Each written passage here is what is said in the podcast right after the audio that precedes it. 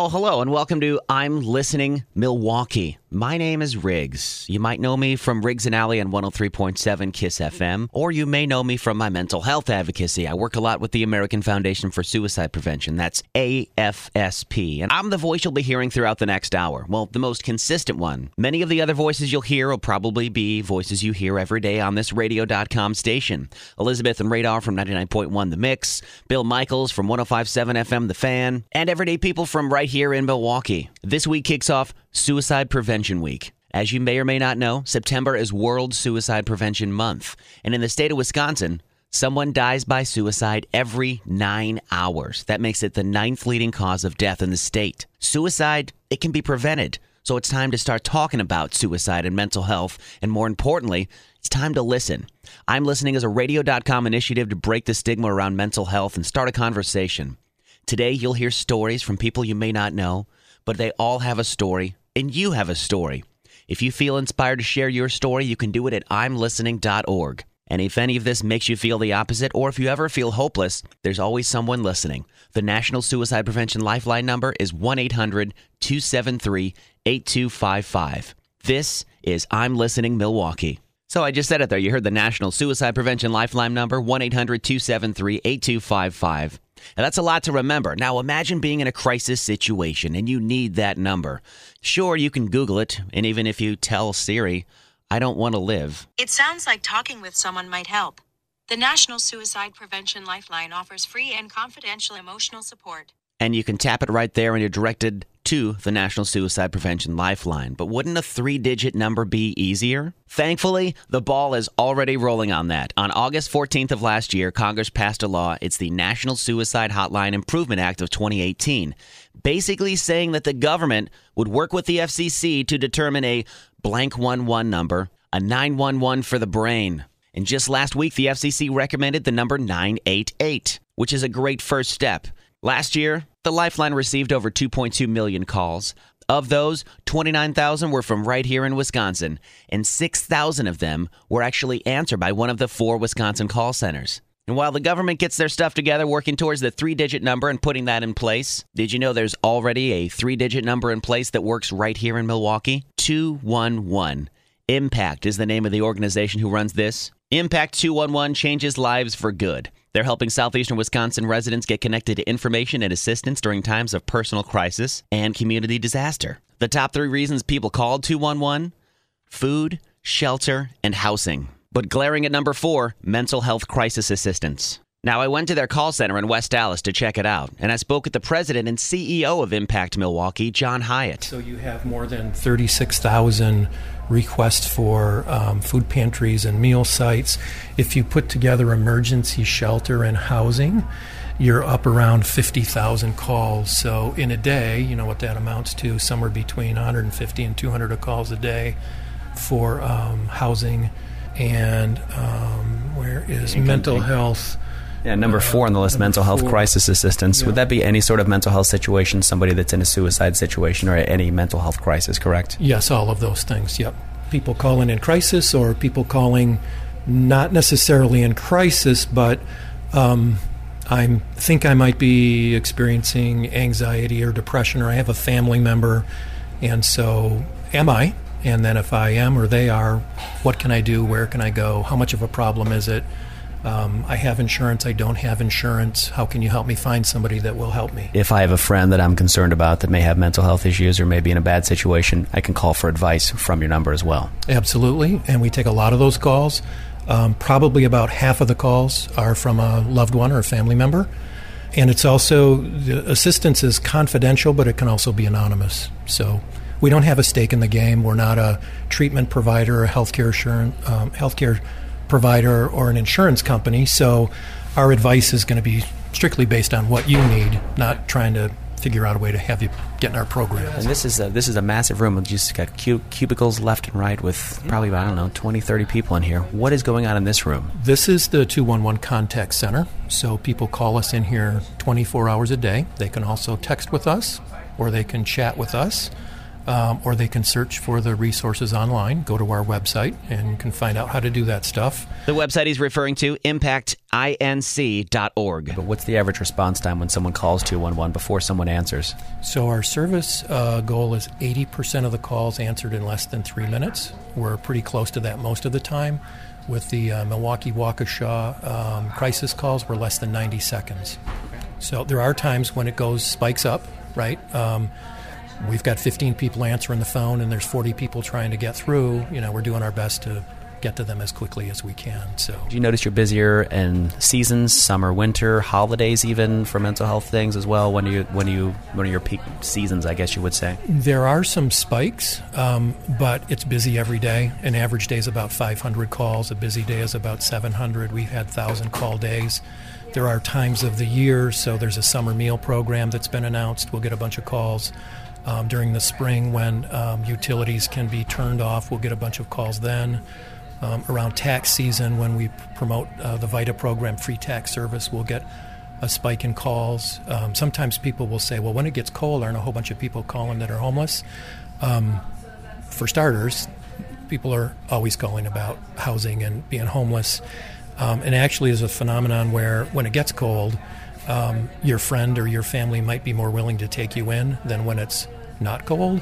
And so we get nearly as many calls when it's warm for people looking for affordable housing as we do when it's cold. So See, this second hour of I'm Listening Milwaukee is all about Milwaukee, real people from right here in our community. And Impact 211 does just that. You can find out more about them at impactinc.org. Now, on to some stories, some positive stories. There's a lot of ways that you can deal with your mental health. If you're feeling depressed, if you're feeling anxious, what are some positive self help things that we can do? We'll talk to some of your favorite radio.com personalities next on I'm Listening, Milwaukee. And this is our own little effort to uh, break the stigma around mental health Yes. and start a conversation about it. So, welcome to the show, Allie, my morning co host, Hi. Gibbons, who is also with us every morning. Hello. And then the gentleman that comes on after us on uh, 103.7 Kiss FM every midday is J Matt, who is Hello. also another big mental health advocate with us as well. Thanks for coming in with us and coming in early. No this problem. is early for J Matt. This one time. This morning, I wanted to start off talking about ways that we do uh, our positive self help mechanisms because there's lots of negative things you can do for your mental health. People resort to drinking or you know doing drugs and things like that. But when you're getting really anxious, you're getting depressed about something, you're having a bad day, you get down in the dumps. What are some of the things that you guys do on your own, like your positive self help things? Allie, you're big into this. Your Yes. positive self help. Oh, big time. Yes. I mean, I I have to do the positive self talk. Uh-huh. I tell myself I'm awesome, even if I'm not feeling it that right. day. I do that too. You when you say like I'm an idiot, I'll be like, no, you're not an idiot. Yeah. Positive self I have to say, okay, stop talking badly about yourself. Yes. Another thing I like to do, I like to bump music. I call friends. Like if I'm angry Yeah. Or hurt about something, I'll call somebody else. talking about it, So I don't it out. lash out at the wrong person. or hold it inside and make it worse. Yeah, because holding it inside is what will seriously destroy you. That's what men do, right, men? That's actually, I was going to say terrible at that. something I've started doing more recently is calling friends and family instead of insulating Yeah, Gibbons? and being like I can't deal with this. Yeah. reaching out and talking to friends and family, just letting them know because it's it's okay to not be okay. When Yeah. people say reach out and you actually do it, it helps. I know, Isn't shocking, it right? amazing how much better you feel when you talk to somebody? It really It's is. No joke. One hundred percent. Yeah. It is. You can have the worst day ever, the worst Mm-hmm. internal day feeling, and then you just have to flush it out. Yeah. Get Mm-hmm. it out there. How about you, J Matt? Uh, I personally allow myself to just shut down, take a break. If I know I'm getting overly stressed out or feeling, especially like depression doesn't just happen, it like builds up over time. If I notice it getting out of hand, what I'll end up doing is just like cancel all my plans for a day uh, and just stay in and let myself re. Um, Recombobulate. that that word works. Readjust. Yeah. Yeah. readjust, Readjust. and just get back to my normal self. Reset. Reset's a great word for that. Yeah. Reset.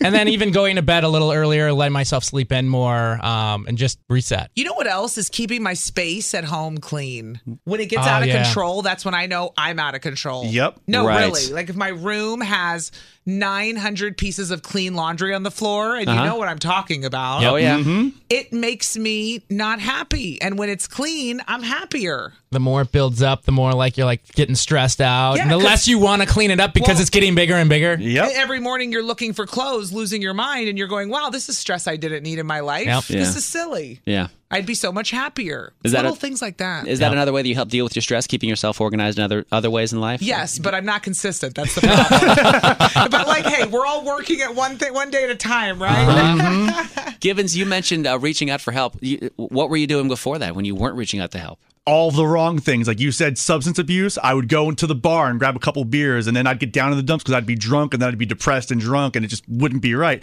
And then just you know, you open my eyes. So I made a call. I called my mom actually, Mama G, who has had issues forever with depression, etc. Yeah. And she kind of talks me off the ledge sometimes. She's my my rock. I can call her in a time of mm-hmm. need.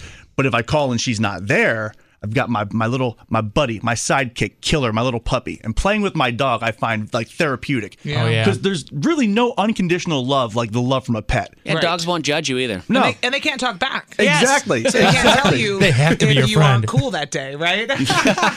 Now, do any of you guys meditate? I do. I find it. meditating meditation to be so therapeutic. I just turn my phone off, sit in the middle of the dining room floor on the hardwood floor, and just breathe. Smell the roses, blow out the Oh, candles, and just breathing focus is on a good breathing. one. Breathing, I learned in therapy. Yeah, when, I, when I get anxiety and my heart starts racing, and you don't know why your heart's racing, I have to breathe. If you're just tuning in, this is I'm Listening Milwaukee. I'm Riggs. This is Allie Gibbons and J Matt. We're from 103.7 Kiss FM. We're talking to all of our uh, mor- morning show personalities about how we deal with our, you know, our mental health, positive coping mechanisms. And we'll talk to Elizabeth and Radar from our sister station here in a bit.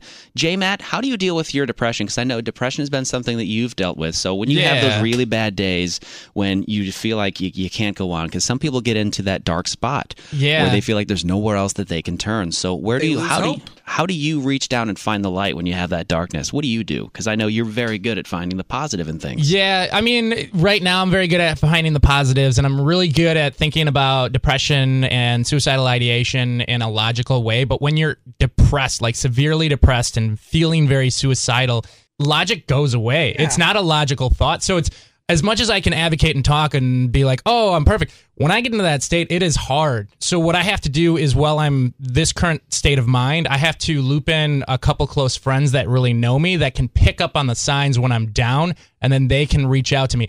It's it really comes down to having a good support system. Because if you don't have a support system in your life, uh, a mother, a father, a sibling, a friend, somebody in your life that you trust, it gets difficult when you are struggling to get out of it. And they have So- things like the National Suicide Prevention Yeah. Lifeline, 1 800 273 8255. If you don't feel like anybody in your circle is going to listen to you, Yep.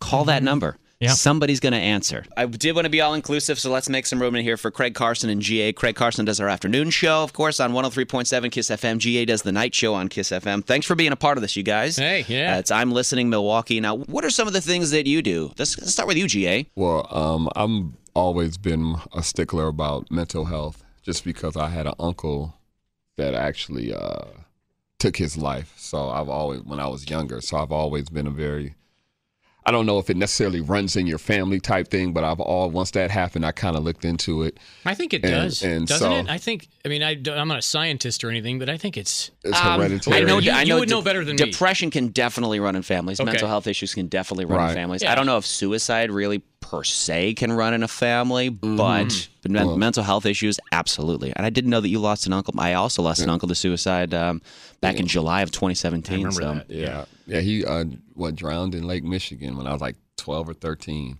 and so I was like, uh, and that's when I really got into fitness and stuff. So I mean, I'm, I'm the kind of yeah, I'm the fitness man. Yeah. So they're they're saying Yeah. so a lot of things that I do, especially fitness wise, is to is to stay mentally clear because exercise is one of the best things you can do. Whether it's you're intense with it or taking a walk. They always say that just clears your mind, the endorphins and everything. So one of my biggest components is working out. If I don't work out, I don't even feel right. So Yeah. I, and I, I can you can tell the difference. Craig, how do you deal with your mental health? How do you how do you juggle your? Well- do you deal with anxiety or depression? Oh or yeah, anything for sure. of that? Yeah. Um, yeah. Uh, exercise for me was a. We, he's Mm-hmm. talked about it. GA's talked about it. Um, where it's almost like it's like taking a shower. You just do it. Like I don't even. Th- it's not like people are talking about. Oh, I worked out today, and I'm like, well, that's cool. I'm, you know, if that was what motivates you, I don't talk about it because it's just something. I'm that the I same do. way. It's like Yeah. combing my hair or whatever. Um, for me, it's like lunch when I leave work. It's like I'm, I'm going to the gym. Go you just do it. Yeah, Yeah, and, I it- and it it. helps. I mean, that's one of the things. Prayer for me is huge. That's probably Yes. first on the list. Yeah. Uh, exercise would be, would be in there, and um, and naps. Uh, I know that that's frowned upon No, in, in today's culture. Sleep in Yeah, general, getting enough sleep. right. Right. You know, I don't sleep. I'm, I'm not the best sleeper overnight, but I have the schedule where if I don't sleep great overnight, I could grab a nap in the mid morning or even the earlier morning because I have to wake up early to get uh, my son out to school because my wife's out the door for work really early. So I'll, after everybody's gone, I'm like, I know I'm going to grab like a 45 minute to an hour nap. That helps. I mean, it, it's not a ton, but it's a shutdown and a reset. Yeah. Hi, Elizabeth and Radar and producer Dave. What's up, Rig? Hi, Riggs. Thank you for coming in this morning for the I'm Listening Milwaukee special. I've been talking to all of our people, and I figured that uh, we would explain how do you guys do, how do you deal with your own personal mental health? Like, what do you do for your, your self care? Ladies first. Ladies first. Yeah, Elizabeth, go Uh, ahead. well, so but in the moments of where I start to feel sometimes like anxious or anxiety, I, I'll have these moments where my thoughts kind of start to race a little bit, of and then I that. and then I get a little overwhelmed, and then next thing you know, I feel like I, I suck at everything and I can't do anything, and it, it just these thoughts kind of creep into my head, and they're negative thoughts. Well, my therapist taught me something to do is to try to just be really present, and the way you do that is you focus on all your other senses. What am I hearing right now? What am I smelling right now? What am I feeling right now? And I'm not saying like internally, like I'm feeling right now here in the studio, I'm feeling the table because what it does is it gets your mind off of what's making your thoughts race and it ah. takes you right back to like if I'm at a grocery store because anxiety can hit at all different times. It can. And, there was one mm-hmm. time where I was feeling very anxious checking out at a grocery store. I honestly just started focusing on the noise of the woman checking out the items in Just front of me beep, just to get my my brain back on something else. And it's been very very helpful. So I, I do that like in a short term or I or I just like remove myself from the situation. Like if I get anxious here in the studio cuz that can happen.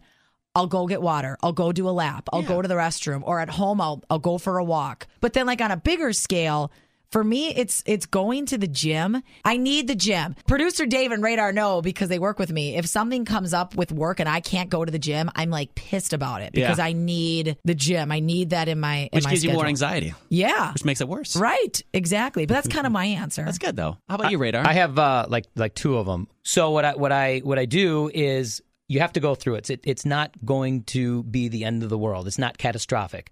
So you have to tell yourself, calm down. Tell yourself that. The one way I found out, got a flat tire. I started thinking, where am I going to pull over? Oh no. After that, I went, you know what? I didn't even think about panicking there. I was worried about my my flat tire. Uh-huh. Distraction. Something always comes up, pulls you out of the moment, almost like a dog. You know, dog says squirrel, boom, pull him out of it. Yeah. And sure enough, your body gets through it, and you don't have that that rush of heat and that sweatiness and that well, what you think is is lightheadedness, but it's just it's just your the way your body is coping with the situation. Yeah. The other way I deal with it is what my mom taught me, and I kind of hold on to my faith. You know, it's I don't know if it's cool to go to church anymore, but Faith is a great way for people to use. I tell it's you a what. great positive coping mechanism. prayer works really well. Yeah. And my sister, who kind of went away from the church and stuff, she had some problems in her life when she went through her divorce after 20 years of marriage. And she was like, How am I going to get through this? Oh, and she went to see a therapist. And then she said, You know what? Prayer really works. So she was telling me, You should really stick with that. It worked for me. If it works for you, so once in a while you do that. So yeah, you have that faith. You have that higher that higher power above you, knowing that, you know, Yeah. hey, things are going to work out. work- it's really what works best for you. Absolutely. honestly. I mean, we can talk about this all day. We're, we're um, you're just tuning in. We're doing I'm listening Milwaukee, and I'm talking with Elizabeth and Radar from 99.1 The Mix. Now, producer Dave, who's also on the show. What are some of your positive self help things? What do you do when you're getting anxious or feeling a little down? I feel like just keeping your brain, I guess, focused on other things, right? Because it's trying to get it off of what's depressing you or making you feel anxious and creating something new to make you not because it's rewarding. I also like cooking at my own house, right? Because it's it's really rewarding to cook something and then eat it and then enjoy it and know that this all was from me. Like to make a dough, use vegetables from your garden if you have Yeah. a garden, and then And cook again, that and enjoy you're, it. You're rechanneling that anxiety, like Elizabeth talked about a little Right. bit ago. You're channeling it into something else. I was going to mention too when you're going because I mean I've experienced rejection. We've all been there. We've had something just not go our way, or we've experienced loss, Sure. unexpected loss, and gone through some tough things. I have found that, and this is a little bit that Oprah talked a lot about about gratitude and and being grateful. And I have this this this box i mean i've got a couple of them now over the years if i get like a really cool like birthday card from like somebody i mean my grandma for example i save all her birthday cards because you know odds are she won't be here forever mm-hmm. Yeah. or like if someone sends me a really nice thank you note i i put these things in a box, and I call it like a gratitude box. So if I'm feeling just really about, th- can I say that? Well, If- you just did. Well, you just if I'm, did. sorry, if I'm feeling really crappy about about something, I'll go to that box, and it's not often, but it's like if I'm really at a low point because I I want to remind myself there are people that still love me and still believe in me and are still there for me. And we've all gotten even if it's an email or if it's a text message, we communicate a lot via text. I'll do that with my husband sometimes. I'll take screenshots because our communication a lot of times is via text and sometimes some of the sweetest notes i get are via text. And i'll save those and then i'll look at that sometimes when i'm feeling really down because it just makes me feel grateful. But oprah talked about making a gratitude list and i've done that. I've, Yeah. I've been i've you know i've gone through some things and it's been tough and you're just like what am i doing on this earth and where am i supposed to be headed? And you just feel kind of alone. If you write down like what you're grateful for you start to kind of br- come back to i have air in my lungs I'm alive. Like Mm-hmm. that's something that some people can't even say that, that they have anymore. I think you it know, I have a roof over my Mhm. head. I have a job. It may have been a Bible verse, but every day above ground is a good day. No, wait, that was Pitbull that said that. Ah! I think it was. That's what it was. The Yeah. But new the- Bible. Right. Right. But The new but, new new. But gratitude, and I, I get when you're really in a heavy, heavy spot, it's hard to find the good, but there is at least one good thing you could say you're grateful for. Mm-hmm. And writing it down or saying it out loud makes it more real than just in your head. And that can kind of, at least for me, remind me of, all right, there are good things going on that it's it's not as bad as I'm thinking it is right now. Yes. And keep your mind busy. Um, I think my mom has always said, do something. Don't just sit around and, and do nothing after you work or whatever. Don't just sit in front of the TV or whatever. My mom was always, is still, uh, Sure, she always do something. Go, go, go, go, go, go. Yeah. So I'm, I, you know, I pick up guitar, although I haven't played guitar for a while. My, matter of fact, my fingers, I lost my calluses. I'm so sad. Oh, no. I got to jump on that now because the whole thing is I, I got a kid who I just moved back to college. He's a Yeah. junior, my oldest. Now my middle child is going to well, child. She's a woman now. She's 18. She's going to college next week. Yeah. I mean, I got to move her. So it's almost like yeah, people are going, "Oh, sure, the kids are leaving the nest, you know. You, you you'll be happy." Well, no, I, you know, I kind of look back and think Empty nesters. My parents are going through that right now. where did this go? Where did Yeah. this time go? So I got to keep myself busy. So, you know, was coaching softball or being involved in the, the high school team now, even though my youngest is still in high school. Even when she's done, I want to be involved in that. Sure. Playing guitar, doing something, keeping yourself busy. Creative juices flowing. You know right. it, Well, just and I- like producer Dave. Well, and turning on music is a lot for me too. Like that's a little bit also. I find if I'm not motivated to do something, I turn on a really like awesome upbeat song, and that can just change my whole like mindset too. Absolutely. Do you do something like uh, like something back from your childhood? Because I find that when I listen to 80s and 90s, especially rock, I go, "Oh, I remember this in high school." I bet And- Radar does it, and he sings with his hairbrush in the mirror, doesn't And he he? has a Really mullet. aging himself All the over time. there. He had a mullet and a goatee back then, Absolutely, man. and a jean jacket. nice. Elizabeth, Radar, producer Dave on 99.1 The Mix. Thank you guys so much for coming in this morning for I'm Listening Milwaukee. We appreciate you guys talking about your mental health, and I'm sure your listeners and everybody listening appreciates that as well. You can Thank always you, find Riggs. help. The uh, National Suicide Prevention Lifeline number is 1 800 273 8255, or you can text the word hello to 741 741. That's the National Crisis Prevention Line. And you can text with somebody if you need to, because somebody's always listening, and more at imlistening.org. Thank you guys again for coming in this morning. You are welcome. Thanks, Thanks, for Riggs. having Thanks, us. Riggs. Also from the mix, uh, thank you for coming in the studio, Aaron. Aaron Carreno. I, is that what we call you on the air? Aaron Carreno? Is that Aaron your name? Carreno, yeah. Aaron Carreno. You're close enough. Carreño, if you're. Yes, he drives you home weekday afternoons on our sister station 99.1 The Mix. Uh, you yourself have dealt with depression and anxiety in your past. Uh, You said you you've overcome depression. You you believe you have? Yeah, well, I you've mean, managed it. Is managed it's probably the better term you know we've had anxiety in our family for many many years i grew up in sheboygan in a small community i came out when i was 19 and so some of the depression came in when i moved to madison and i didn't have any friends and i was broke and so a lot of that was just kind of finding the network of friends and support and being honestly open about having that kind of conversation when you were dealing with depression, was it ever almost to a point of hopelessness depression? you know if i'm being brutally honest Please do, that's please edit doing. this if you don't if you don't want to there was No. a point when i remember going back home from madison i was probably 23 23 years old Yeah.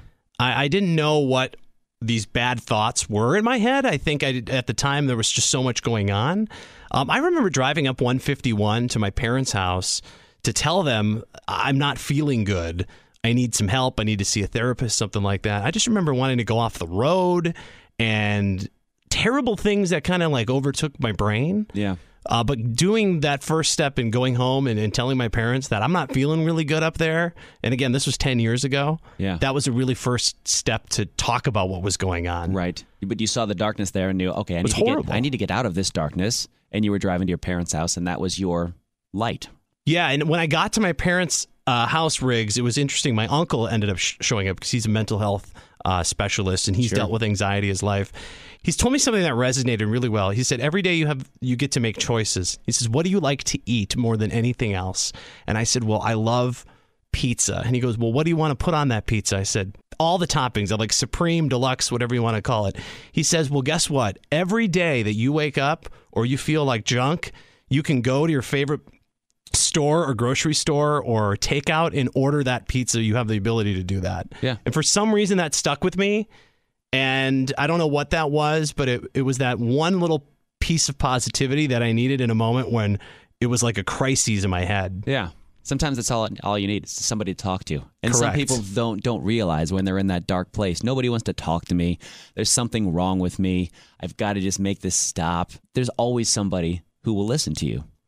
And it's interesting you asking me this question, and I know we're doing a segment and we're talking about I'm listening, but you asking these questions and me talking about them already makes me feel less judged. The the stigma's kind of gone. I mean. I feel a lot better now. So Look at this. We had like a four minute therapy session, you and I. That's what it's all about. I'm listening, Milwaukee. And if you need help, there's always somebody listening. You can always call 1 800 273 8255. That's the National Suicide Prevention Lifeline number. Or you can also text the word hello to 741 741. That's the crisis text line. Someone can text you back that way as well. It's uh, I'm listening, Milwaukee. Aaron Care- Carreno. Carreno, you it. You're close enough. Close enough. Aaron from the mix works. Aaron from the mix in Milwaukee. Thank you so much for being one of the guests today. Appreciate it. Thanks, Riggs. From our, our sister station, Sports Radio 1057 FM, The Fan, and also around the whole freaking state of Wisconsin, Bill Michaels from the Bill Michaels Sports Talk Network. Bill, thanks for coming on this Oh, morning. my pleasure. Absolutely. Um, I was interested to get your take because I've been talking to all of our, you know, our on-air personalities around the studios here. Right. How do you take care of yourself for like positive self-help? What do you do? with? Mine, mine's a different story because Yeah. years and years ago, uh, I lost my son, and he had just turned six years old, and so I know, I know about going from the worst place in the world uh, to where kind of I am, so to Mhm. speak. Uh, it took a lot of therapy. It took a long time. I can't imagine losing a child. I, uh, I and my wife. Look, I I grew up Catholic. You know, you believe you don't kill yourself. You know Yeah. that there's this internal damnation. So you always had that fear in the back of your mind. You know. yeah. But what I did was, is my approach at the time was I thought, well, I'll lose weight and I'll start working out and I'll start running and I'll try to be a better me because I quit my job. I was doing radio in Columbus, Ohio at the time, and I quit my job because I thought I'm going to come home and be there for my kids. And I wasn't there because of my kids. I was there to pose that I was. But you're you're in such a state of of anger and depression and denial and regret.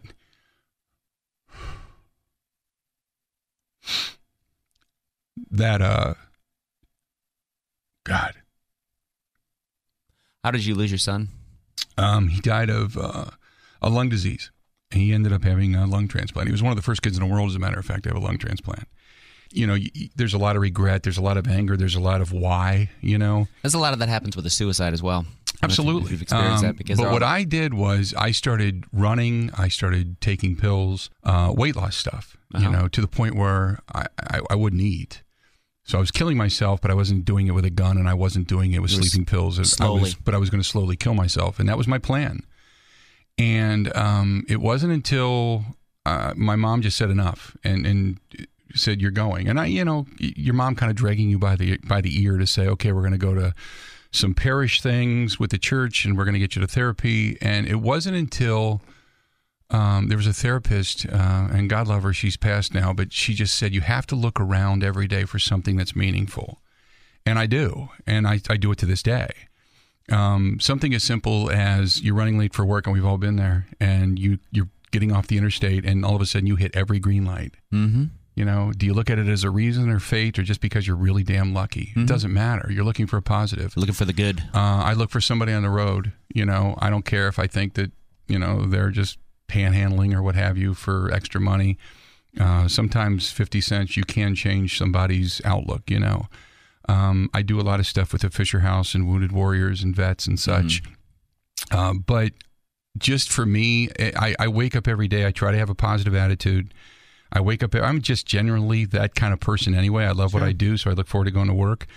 But there's a moment every day where, and most of the time it's in the car when you're driving and you're alone, and you can shut the radio off. Not that I shut you off for any period of time, Right. but you turn the radio off for a couple of minutes and you just say, "Here's how I get better today," because you can't become a better person in a day.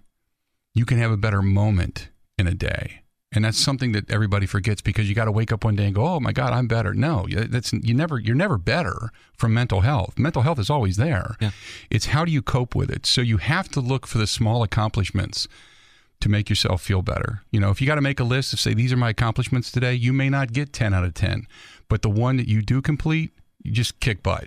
Just make it make it great. You know, walk away with something. Even when things are bad, you can think what what could what could be worse and look where I'm at. You know, my drug is now walking in the door and knowing that the phone lines are lit wanting to talk about Aaron Rodgers Yeah. and people genuinely giving a damn about my opinion. Let me ask you, Bill Michaels. Uh, we're we're doing. I'm listening Milwaukee, and you talk about obviously Wisconsin sports. Yeah. you're in the sports world a lot. Um, how is mental health addressed in the sports world? Because it's very uh, male dominated. Obviously, is. Uh, you know, it's funny because men are the worst with their mental health. Yeah. So how are they approaching it in the sports world? It's I, I think things like this, honestly. I mean, the fact that now there's an awareness to it when before it was, you know, ah, suck it up, buttercup, Yeah. you know? Um and there's not to say that every now and then there needs to be that kick in the pants, but I think now we look at things a little bit differently. You know, Junior Seau took There's plenty of guys. I mean, Yeah. you know, there's a couple of guys in wrestling that took their own life. oh yeah, You know. I mean, you know, whether it's steroids, drugs, CTE, injuries, whatever it yeah. happens, yeah, whatever it happens to be, there's things that manipulate the body that can manipulate your mind, but there's also people that mani- have a manipulated mind that need to manipulate the body in order to feel better. Mm-hmm. So I, I think in the sports world, it's now we're more sensitive to it. There's still the machismo, you know, Yeah. but I think now we're recognizing things saying there's just something not right. It's tough. I mean, you look at a guy like Antonio Brown, who's a little off the rails right now, and you hate to say it and that and kind of make light of it, but you don't know if it's just because he's got power and money or if it's because there really is something in his in his in his background that's dark. So I would you got to parallel investigate that. I would parallel that to Britney Spears back in the day when Exactly. Britney Spears was Exactly. falling off the Yep. rails and everybody laughed. She's Right. haha, she's shaving her head. She's Yeah. breaking her she car got with an fat. umbrella. Everybody Yes. made fun of her weight. You know, it's it's in in a we were world part like of the, we were part of the problem in the media egging that on. And in the looking back. 140 character world that we live in, I've said now Twitter muscles have become supreme, where a Yeah. lot of people that never would have said a word now have the ability to do it anonymously, and the hurt is spread much, much more than the positivity. In the world we live in, which is social media now, more than anything. Uh, the other thing I try to remember is everybody out there that looks happy is not always happy. Yeah. You know, so You're watching I- someone's highlight reel You- of the happy exactly moments. right. You see You're- someone when they're on vacation. You don't see them. Pay attention to the person says really bad day, never been lower. Pay attention to that person because they're they're telling you they couldn't get any lower. They're don't don't out. scroll past it going, man, I don't want to deal with that. I like to think always assume you're the only one that's going to reach out. That's the one you should stop on. Always think that you're the only one to reach right. out to them. Right. That's exactly Assume right. that you're the only one. And I know, put it this way, the hardest thing when my son was, had passed was nobody knows what to say. So when you're standing in a corner all by yourself and everybody's looking at you, that's the worst feeling in the world. It's the person that walks over to you and goes, "Man, I don't know what to say to you, but I can't imagine what you're going through. How you doing?" Empathize. Or, "Hey, you know, I'm just here for you." That's the one that gets your that gets you makes you go, "Okay, there's something here for me." Because when you're standing in a corner with everybody looking at you and nobody's saying a word, that's the worst feeling in the world. The point of I'm Listening Milwaukee is to end the stigma of talking about mental health. But what happens when you yourself are stigmatized as a person because of the color of your skin, because of where you live, because of who you identify as, because of who you go to bed with, or maybe because of how you came back after fighting for our country? Veterans, racial minorities, and LGBTQ plus communities are often underserved and deal with extra stigmas around mental health. We'll touch on all that coming up in the next 25 minutes. But first, we go to the LGBTQ Community Center downtown Milwaukee, where we talk with Sydney and Sandra, two of the counselors at the LGBTQ Resource Center. Do you think the stigma around mental health and suicide is just as bad in the LGBTQ plus community? I've always thought of this community as a little more forward thinking and a little more ahead of the curve as far as being smart about mental health. But is it? Many people still reluctant to reach out for help. Absolutely. And sometimes it's not just that you're reluctant to reach out, but also if they don't know if whether or not it's a safe space to go to. Um, a lot of the LGBT uh, spaces also tend to be providing a lot more services to mostly white folks, right? Yeah. And so for anyone who's outside of that population, they may feel like, well, I don't know that these people are going to understand where I'm coming from, right? Mhm. Um, we sometimes, as a community, have a very uh, interesting way of, of you know well you just come out and then you just get a job and then you just you know you move out, out on your own. For a lot of our minoritized populations that is not even an option right? You want to stay close to family. You want to be living in your same community. You want to see people around you who look like you Yeah. uh, who understand your your cultural background and they understand how important these the community is to you right? Like being part of like the latinx community. I know that we're very communal. We like to live close to each other we want to have aunts and uncles and, and cousins all live close by right like in case you need anything in case um, you want to just get together right Yeah. and so expecting some of, of these folks to remove themselves from their cultural background from their families and function well like it, it may not be as simple as that Yeah. and i think sometimes like it's really hard to find a space where you can be queer but also be part of the latinx community where you're coming from right and i'm just speaking from personal experience Sure. You think it's? I've- I've heard with veterans, veterans respond more to another veteran because they speak the same language, they understand each other. Do you think that's the same with LGBTQ and other minorities? Talking to somebody else that is black like you, that understands what you're going through, where you come from, your upbringing. Do you think that helps a little bit? That definitely can helps. That, can you provide that? Is that something you can help provide here a little bit? Somebody coming looking for help, looking for somebody like them that they can empathize with them and relate with them. even just this morning meeting with a client one of the most impressive young men that i have ever met in my entire life and you know talking about wanting to continue services and you know he looked at me very honestly and very earnestly and wondered if there were any queer people of color who are in our profession who provide mental health care and you know as i stared past him at the wall trying to think of anybody that i knew i mean this is a this is a profession that is predominantly made up of cis white women Mhm. that's just you know you can walk into any psychiatric hospital and it's basically what you're going to see. So the fact that we just need to be aware of where these people are and how we can get them connected with resources. Do you think that's uh, one of the reasons why suicide rates are still high with this community? Because you not only do you have the stigma around mental health and suicide, but you also have the stigma around being gay or being a lesbian or being transgender or being black or being an, an it's just compounding on top of it, and you're you're homeless and you don't have anywhere to go, and all this just keeps compounding. Is that how would you work and deliver that kind of uh, somebody like in that situation a message of hope to know that there is help beyond and there's hope beyond where they are in that moment? Do you tell them to look within? I mean, how do you give a message of hope to that person? They're still they're still hopeless. What do you tell them? It dep it's going to depend on the person how you instill hope. Like, what kind of hope do they need? Do they need hope that they're going to find a home soon? Do they need hope that there are other people out there that are going through similar experiences as them? And you know, it could be both. It could be neither. It, but it's it's hard to say any kind of blanket statement about what it is that inspires hope for an individual person. I think also by being out and being um, going into the communities, right? I, one of the things that I've been very consciously working on is being in the communities and being out at the same time. So I've been doing a lot of presentations at the Mexican consulate, and they allow me to have those hard conversations of, "Hey, I'm I'm still part of of the community. Like this is still me, and I, I'm still valid as a person, even if you don't agree with with who I am." Mm-hmm. I'm still going to be out here and, and just ask you to be respectful Accept me as a human community. as a human being on a planet. Exactly, right. And so some people will still be very reluctant and they will question whether, you know, I'm queer because my family is not united enough and I'm and I can I can hear those conversations and I know that I know that they're they they're trying to make something make sense to them Yeah. even if it means that they're putting down my humanity, right? But at least I'm there and I can have that conversation with them and I can question, right, their their thought process and also let them know, you know what, like I understand what you're saying. I'm also saying can you just please see me as a person Yeah. and that I still have value even if you don't agree with with who I am. Yeah. Um, and I think it, it humanizes us as, as people. And so being out and being in communities of color and having those hard conversations with the public will make a difference. Maybe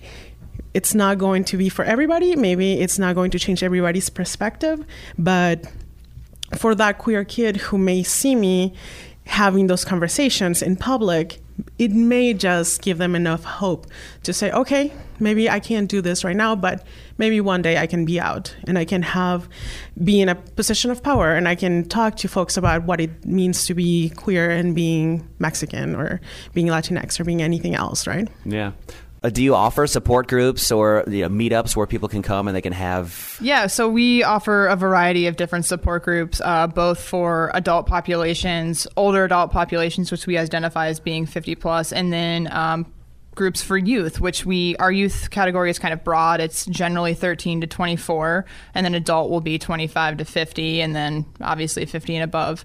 Um, we offer support groups for people who identify as transgender, gender nonconforming, non-binary. Um, I offer a youth support group that's focused on LGBTQ identity and its relationship to mental health. Sandra offers a Latinx support group. Um, in addition to that, there's also a bi group that meets twice monthly here at the center. Um, that information can all be found on our Facebook page. If you ever want to check out an event, all of them are going to be listed there. So that way you can just, you know, kind of pop in, say that you're going to attend, and then that way we kind of have a count for you. In addition to that, our youth group actually, um, we have a drop in center that runs on Mondays, Tuesdays, and Thursdays. Here in Milwaukee, right? Here in Milwaukee Yeah. from uh, 3 to 7 p.m. It generally has about one hour of structured programming, and the rest is mostly just set aside for socialization for the kids. I'm usually available. Our youth advocates available if anyone is to need anything, if anything has come up. Sometimes we'll get kids that come from school and they've had a particularly hard day, and they can always come in and grab one of us, and we're always happy to talk to them in the moment. We don't wait to set up an appointment like they need some kind of like special time to set aside to talk about it because sometimes a lot of those conversations need to be had in the moment and Yeah. so providing that is a, a really wonderful opportunity and something that i'm really proud that we're able to provide We're doing I'm Listening Milwaukee. I'm talking to Gabrielle O'Neill from Wisconsin Community Services. You said you were in recovery, so you Mhm. you've dealt with addiction yourself, and you've Have. you've been down to the bottom. Mhm. You've you've felt that. What is it like to be down at that level? um, it's it's horrifying because on the one hand you feel hopeless, but you also feel helpless to change your situation. And I think, um, you know, there's a quote from a poet that says, "It's hopelessness more than pain that crushes your soul." You know, it's kind of a paraphrase, um, and not having hope kind of takes away your chance. Um, or you, seemingly, it seems like you don't have any shot at changing your circumstances, and so um, it was it was terrible. I mean, I was a full blown drug addict, and so I think I was disgusted with myself, um, and I didn't feel I had any worth because I was looking at my life like you've destroyed your life. You're not doing anything. You're you're sticking needles in your arm. You know what is going on? And I and I think that jarring reality was really what preempted me me doing something about it um, because it was bleak. But um, I realized there was there was hope, um, and that realization was really what what kind of changed things for me. What what flipped the switch in your brain to make you say, "I'm going to get help. I'm going to change my life. I'm not going to end everything right now. This is not the end for me. I'm going to start over." What what was it that brought you to that? Well, I realized that I hadn't actually exhausted all options.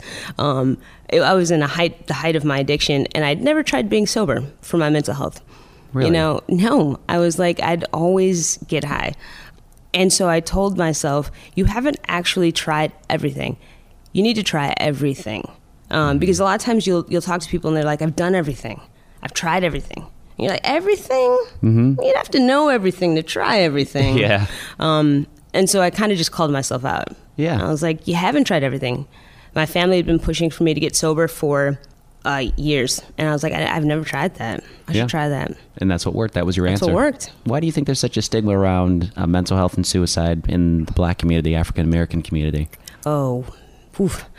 I think a key reason has to do with faith and religion.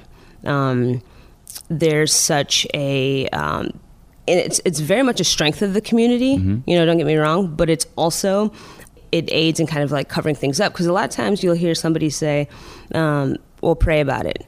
And you know, prayer is great. Uh, Mhm. I think it can do a lot of good. It's, but a good, it's a good positive coping mechanism. Exactly. However, you need something to supplement that um, Yes. in addition. And a lot of times, um, it's like if you don't, it's it's people will say, "Oh, you're you're not right with God if you're experiencing extreme sadness. If you're feeling like you don't want your life, you must be in sin." Those kinds of answers aren't helpful. Uh, It- because it it's perpetuates the stigma. Absolutely. It makes it Um, worse. Makes you feel like there's something wrong with you. Mhm, absolutely. And I think within the black community too, there's this skepticism of doctors and the medical world because of the atrocities, the history of the black community with the medical community, Sure. Terrible things. And I think there's this distrust. Um, and also, a lot of times people say that's family business. You don't share family business. Um, and so what happens in the house stays in the house. And so you fe- you're feeling isolated. Uh, and I know when I was a teenager struggling with ideation, I didn't talk about it with anyone because I felt like I was going to get in trouble. And so I had no idea I wasn't the only one going through that. Mhm. And feeling alone also perpetuates um, the self stigma, even. Yeah. Yeah. And it's good to know that you're not alone. That's why we do things like this Mhm. on the radio, which is great. It's huge. My next guest for I'm Listening Milwaukee is Quinlan Bishop, who works with an organization in Milwaukee called Save Our Souls. Quinlan, real quick, what does Save Our Souls do for Milwaukee? What Save Our Souls does is really promote and inspire people that if we're going to help one another, that's going to be our true breakthrough for improvement. Is that we have to care about one another. The term Save Our Souls, a lot of people just associate it with just church and religion, but really Mhm. it's more like when you see someone and you go, "Oh wow, look at that poor soul." It's kind of in that type of you know that Save that soul. Yeah, you know, let's save that soul. Let let's let's do that together since we're able to recognize it. That's Right. pretty much the mission. So I'm listening Milwaukee. We kick off World Suicide Prevention Week. Have you ever been, uh, has suicide touched your life in any way? Yes, actually, early in middle when I was in middle school, there was a a, a, a guy boy at that time. We were Uh-huh. about twelve or thirteen years old, and after being bullied because he was at the time gay, and a lot of us just didn't know how to deal with that at the time, and just based on the ridicule and different things he you know went through at the time. Why do you think that mental health is such a, is there a stigma around mental health in the black community? There's definitely a stigma, and Because it's hard to get men to talk about mental health, let alone black men to talk about mental health, True. let alone a minority community that's already suffering in their own ways. True. Now you've got mental health issues as well. How do that how is it perceived in your community? we've gone through so much generation over generation that as far as the men go we've kind of been groomed to not talk about anything mentally we're almost virtually not allowed to go through anything mentally and let anything affect us that we show emotionally and that's done more damage than it's actually done for good for Right. us and then we grow up and it starts to come out in different ways. So it's actually, you know, a really negative impact. And mental health in in my opinion, in the African American community is all but not talked about because it's difficult to talk about. It's difficult to talk about how things affected you and it's difficult to say I really have this problem. I'm looking for help. We're almost not allowed to do that because just, you know, in our our our heritage comes from a lot of you know the, background is really difficult. We did go through a lot and that gets passed down through generations, but it's like, hey, never let them see you sweat don't act like it actually affects you. And if you do that makes you look weak. So you have to just internalize everything and just not show that this actually affected you. And what that actually does is a lot of damage. So mental health we really turn a blind eye to it too often. How do you spark change and promote change? I think it first starts with being transparent. For myself, at least, I can only speak for me, but I think being transparent about different struggles I've had mentally and different things I might even still go through today that I deal with, but are able to still live through. I think more people need to see hey, he's just like me. He also went through this, and look what he's still able to do. I think more and more people need to do that, especially the men, because we're looked at as weak when we talk about these things. Mm-hmm. Oh, I went through that and he didn't handle it. He's weak. He he didn't do it like I could do it. I think that's actually detrimental to, you know, mental health and you know that the improvement versus what they think. They think it's just oh, don't let them see that that bothered you. No, mm-hmm. tell them it bothered you, and also tell them how you actually got through it. So I think more communication and just re- being really transparent that you go through these issues, you need the help, and you're willing to lend help to anyone else. Because I always tell people, if I can't help you, if I know your issue, I'll try to direct you to someone who can. Don't be afraid to ask for help. There's a lot of strength in asking for help. Exactly. Those are the strongest people. Mm-hmm. The ones that can actually ask for help. Those are the strongest people. There's always somebody listening. The National Suicide Prevention Lifeline number, it's 1-800-273-8255. That's the number you can call if you're struggling or if you know someone that's struggling and you need advice, you can call that too. Quinlan Bishop, thank you for coming in. I appreciate all you do for Milwaukee, for the community as usual. Thank you. Uh, now we move on to uh, talking to veterans. One of the uh, one of the veterans in the community that I uh, frequent and hang out with quite often is Dan Newberry of 22 Fitness and Lift for the 22. Thanks for coming on. I'm listening, Milwaukee. Appreciate you coming on this morning. Thanks for having me. Now your uh, your your mission is to help veterans alleviate their stress, their PTSD, depression, anxiety through exercise. And we've been talking about positive coping mechanisms earlier, and a lot of people said exercise is how they you know relieve their stress. They're depressed, they're anxious. It's a great way to you know kind of relieve some of that. Um, how did you get started in this? Obviously, you you're a combat veteran. So, what's your quick? I mean, what, what's your story for people that have not heard of of your story? So the the real the real short of it is when I got out of the military in August 2012, I had a real hard time transitioning. Yeah. So um, th- throughout that time, I I struggled with PTSD. I was depressed because of the change that has happened in my life. Now I've, I've exited the service. I'm facing this identity thing. I don't really know who I am anymore. Um, so I spent uh, the very, you know, the the better part of the first three years out of the military very, very lost and and it, you know, was very, um, you know, unable to integrate back into the community. Yeah. Um, so in in uh, July of 2015, I hit rock bottom, and um, uh, I was going to take my own life, and I started sending goodbye text messages to my family members and stuff like that. The So you uh, were that down at the bottom. You Yeah. were you were ready to make that decision.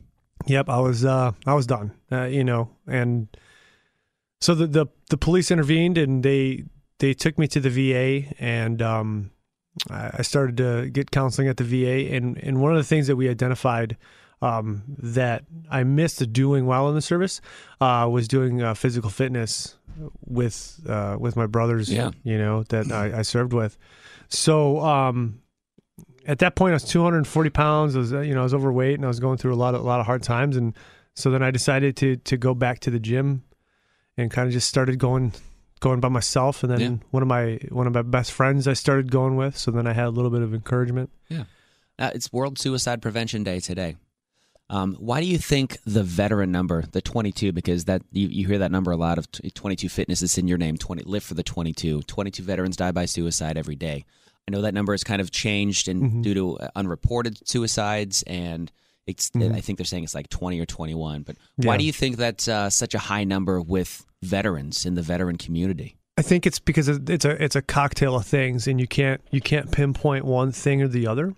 Um, I think uh, a lot of times, you know, there may be guys that are facing this transition from getting out and having a hard time reintegrating back into the community because they don't feel like they belong. And I, I can I can tell you that that was me. Yeah. Um, then you also have the the service members that um, have post traumatic stress, disorder, like Sure. I do. Yeah. Um, and that makes you feel differently. That makes you think differently. It makes you react differently to certain situations. Now that's not something you're is that something you still deal with and still manage on a day-to-day basis? PTSD and depression? Absolutely. Uh, there is not a single day that goes by where I have to manage these symptoms.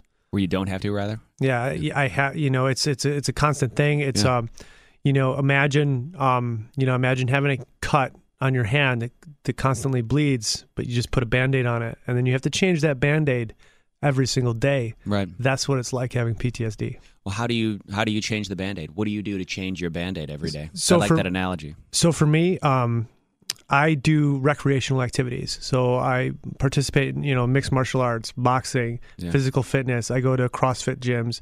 I go to a lot of community based things. Yeah. Because having people around me that have positive energy, it, you know, it influences me greatly. Yeah. So it really, you know, surrounding yourself with with positivity, positive people, and people that are being active and productive um, has helped me tremendously throughout my journey. And your uh, your foundation, the 22 Fitness Foundation, operates out of Fuel Fitness in Oak Creek every Sunday. Yes. You still do classes for veterans and Yep. for the community as well. Yep. What kind of a reception do you get when you you meet a veteran who's looking for help and they come and they find you? Have you had that situation where somebody's been looking for help and they come to you? What is that conversation like? What is that encounter like when you meet another veteran that finds solace in what you provide?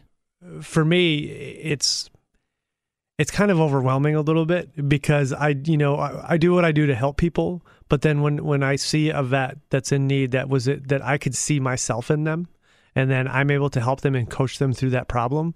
It's uh, it's really it's remarkable. It's a feel good story. Yeah. Um, and there's a lot of raw emotion there, and there's a lot of um, a lot of you know natural bond that happens there. Uh, and I have, and it's not even just my class that people come to it's even I, I, get phone calls, messages on social media and things like that. And um, you know, I think I've just learned to to listen and to seek to understand their situation because every situation is different. Yeah. Um, you know, I'm not a doctor, I'm not a therapist, but what I can do is speak from experience and then offer them a rope, you Yeah. know, to to to hold on to and you know, and pull themselves back up. What pulled going back to that moment? You said you were you were at a moment where you were going to take your own life. What was it that pulled you out of that darkness? What was it that you you reached down inside? What happened?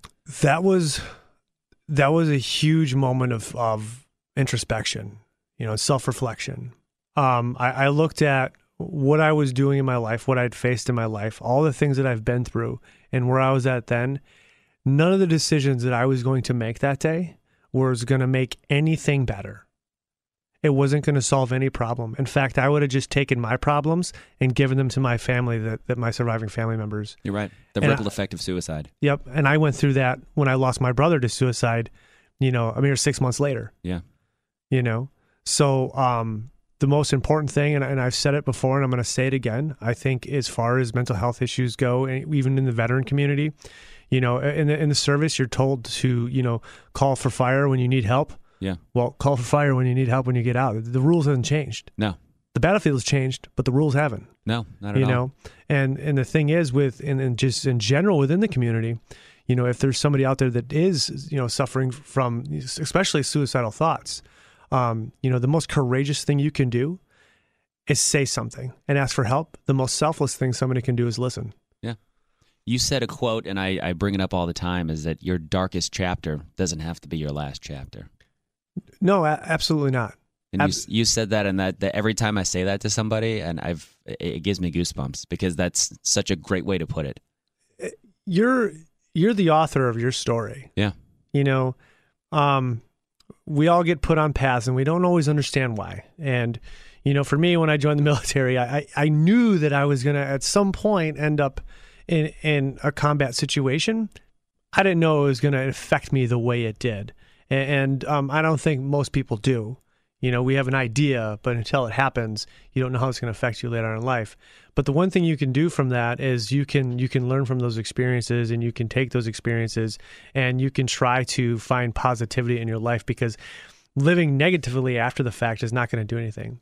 So you know your your life is, is exactly what it is. It's a story how do you want yours to end do you want to be surrounded by loved ones when you're 90 years old Yeah. you That's know the- that's the way I'd like my story to go. Right, right. Yeah. So so write it.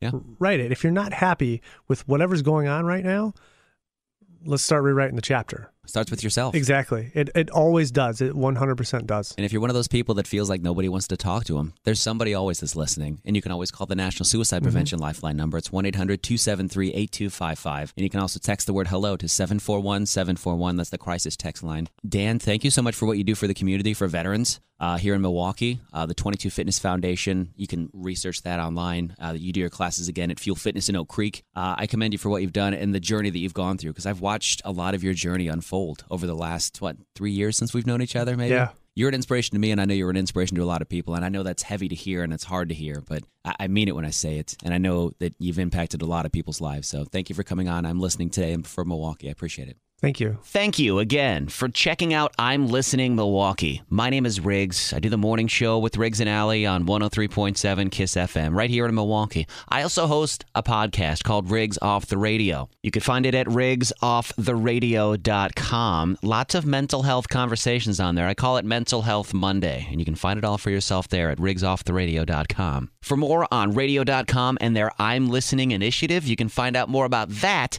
at imlistening.org. It's been said many times, but it's worth mentioning again. The National Suicide Prevention Lifeline number 1 800 273 8255. That's 1 800 273 TALK. Also wanted to extend a sincere thank you to Mental Health America of Wisconsin, who helped me secure some of the guests for today's I'm Listening Milwaukee special. Thank you to Martina and their whole crew at Mental Health America Wisconsin. This has been I'm Listening Milwaukee, a radio.com production.